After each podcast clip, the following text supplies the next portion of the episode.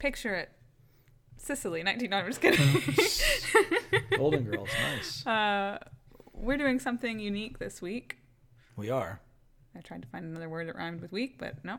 We are having uh, the Civil War days here in Three Oaks, and we did this last year as well. And Real Life is uh, doing a community church service, um, and it's it's really neat. It's you know you kind of take a step back in time. Uh, there are reenactments going on for a couple days, and the the soldiers from both sides set up camps and It's extra cool for those of us who are, dig history, you know, that are uh, kind of history buffs. So to be able to, to jump in on that, um, it, it's neat. We try to remain, you know, relatively true to the to the period. Yeah, and one of the things that that we really made sure to talk to them about in advance is we're not going to give up a worship service. right. It's not a this. perform. It's not a theatrical Right, we're not, performance type know, thing. But but we will, you know, we'll dress in as authentic a garb as we can get, and, and use the right, you know, themes and, Yeah, and I'll- I'll- languages. I'll you know, preach. You're not the- going to talk about your iPhone. no, I'll preach from the King James version because that's what they used at that time. Um, but it'll still be a regular worship. We'll, we'll use hymns that existed at that to time that they right, would have been singing. So we- we're not going to do our normal. Um, It's talking about you know, Hillsong and and No, no, it's definitely not.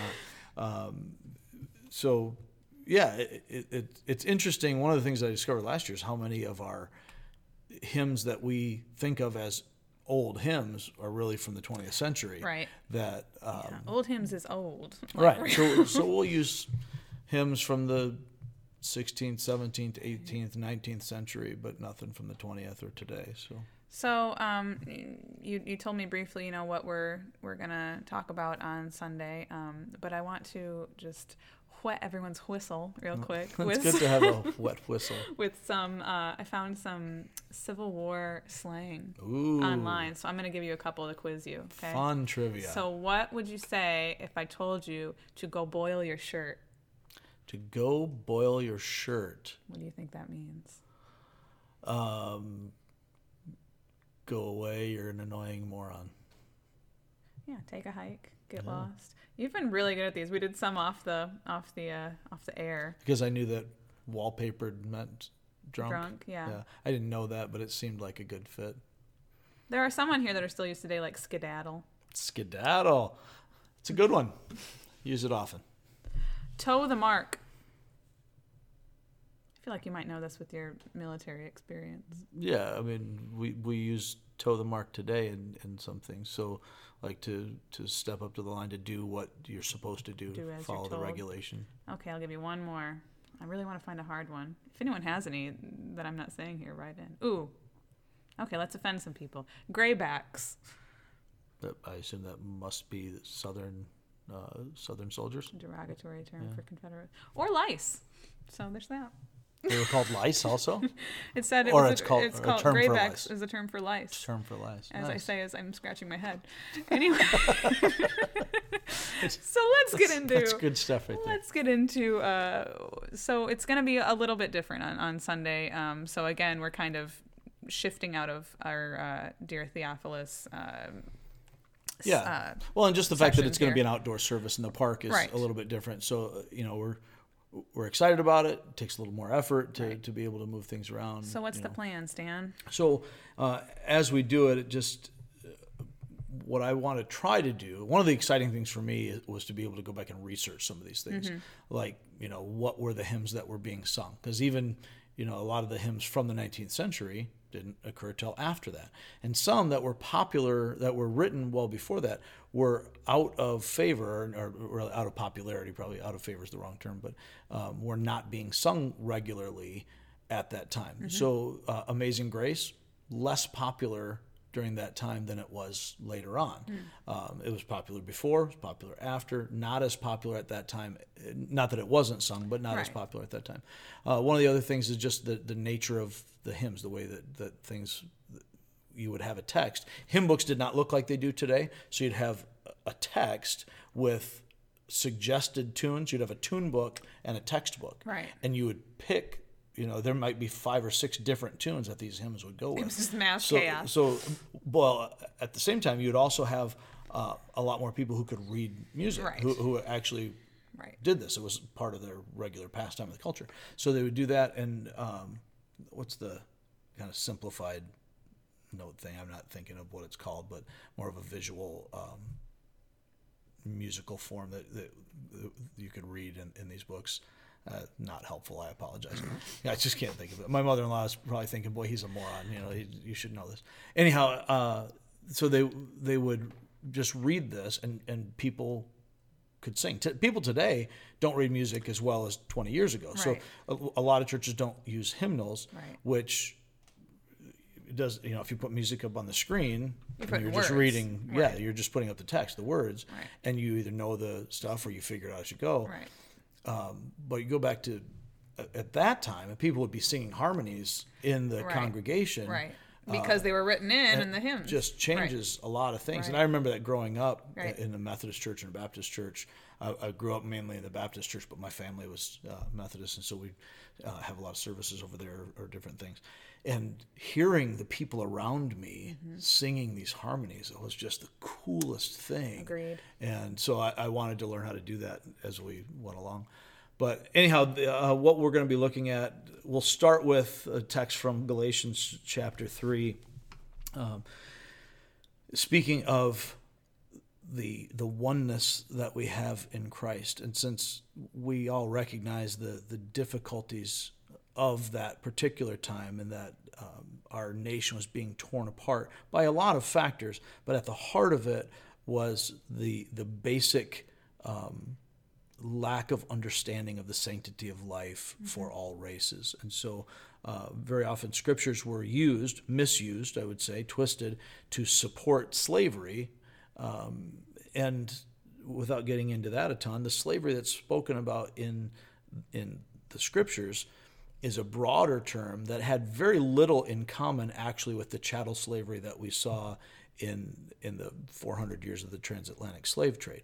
It had very little to do with the slavery we see even today with the human trafficking. There was that, uh, but there were a variety of economic strata that might have been considered under that same general term of, of slavery. But there there was clearly injustice straight along. And so when the Bible speaks of slavery, it's different in many ways than how we think of it today. The principles that we see in the scriptures always portray the, the unity of man, and the division is whether you belong to God or don't. Mm-hmm. In the Old Testament, whether you are of Israel or not. In the New Testament, whether you are of Christ or not. And all of these pictures that we have, that's the only division. Do you know Christ? Do you not? Do you belong to God or do you not?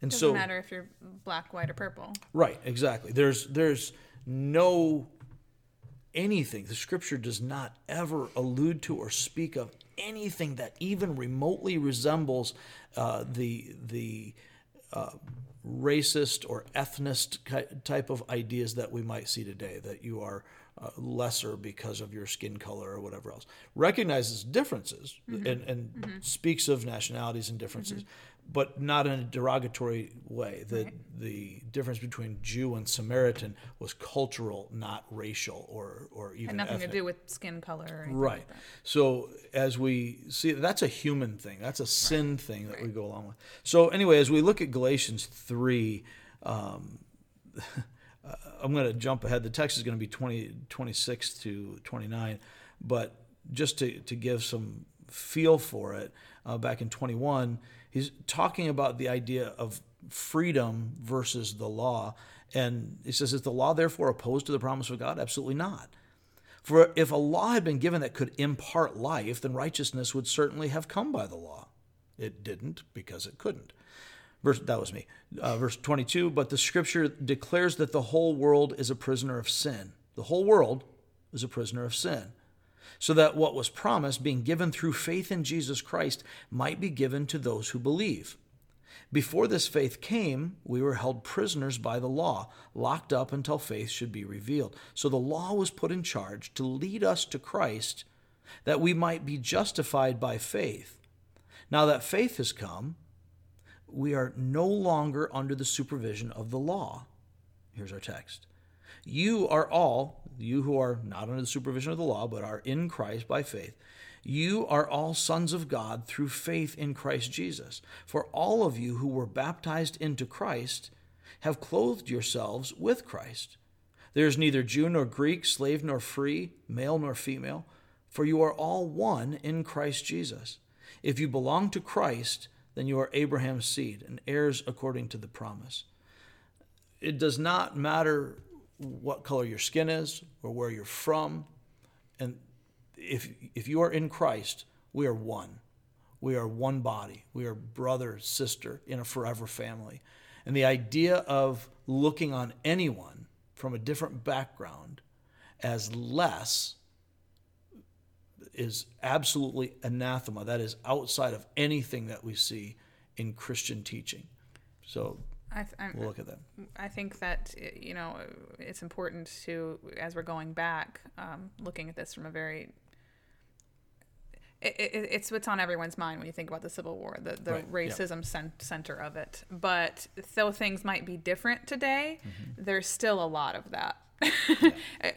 Whether it's you know different cultures and how we perceive them and things like that. So absolutely, I, I, because sin is still here. Right. As, as, long as we have sin, we're going to have these things. So we I, will never eradicate racism. Right. But I think looking at that, you know, especially if we're if we're bringing it to the present, uh, which we can discuss next time. I think looking at that from a biblical perspective is going to be uh, very helpful. And I hope so. So we will talk about that next time. If you are in the Three Oaks area uh, this weekend, there's I think it's is it starting on Friday? They're doing those things. Uh, for sure, Saturday is the big part. I think right. it starts Friday evening, but I'm not positive. So pretty much all weekend, um, if you just do a quick search online for Three Oaks Civil War Days, you should be able to find all the mm-hmm. information. Mm-hmm. Um, yeah, come check it out if you're in the Southwest Michigan area. And then our uh, church service is at on Sunday the is it 28th?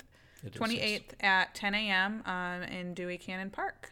I think we'll have a, a, link on our Facebook page as well. I'm sure I'm we mistaken. will. Okay, so yeah, come check it out if you're in the area, and we will discuss more about it next week. Thanks for listening.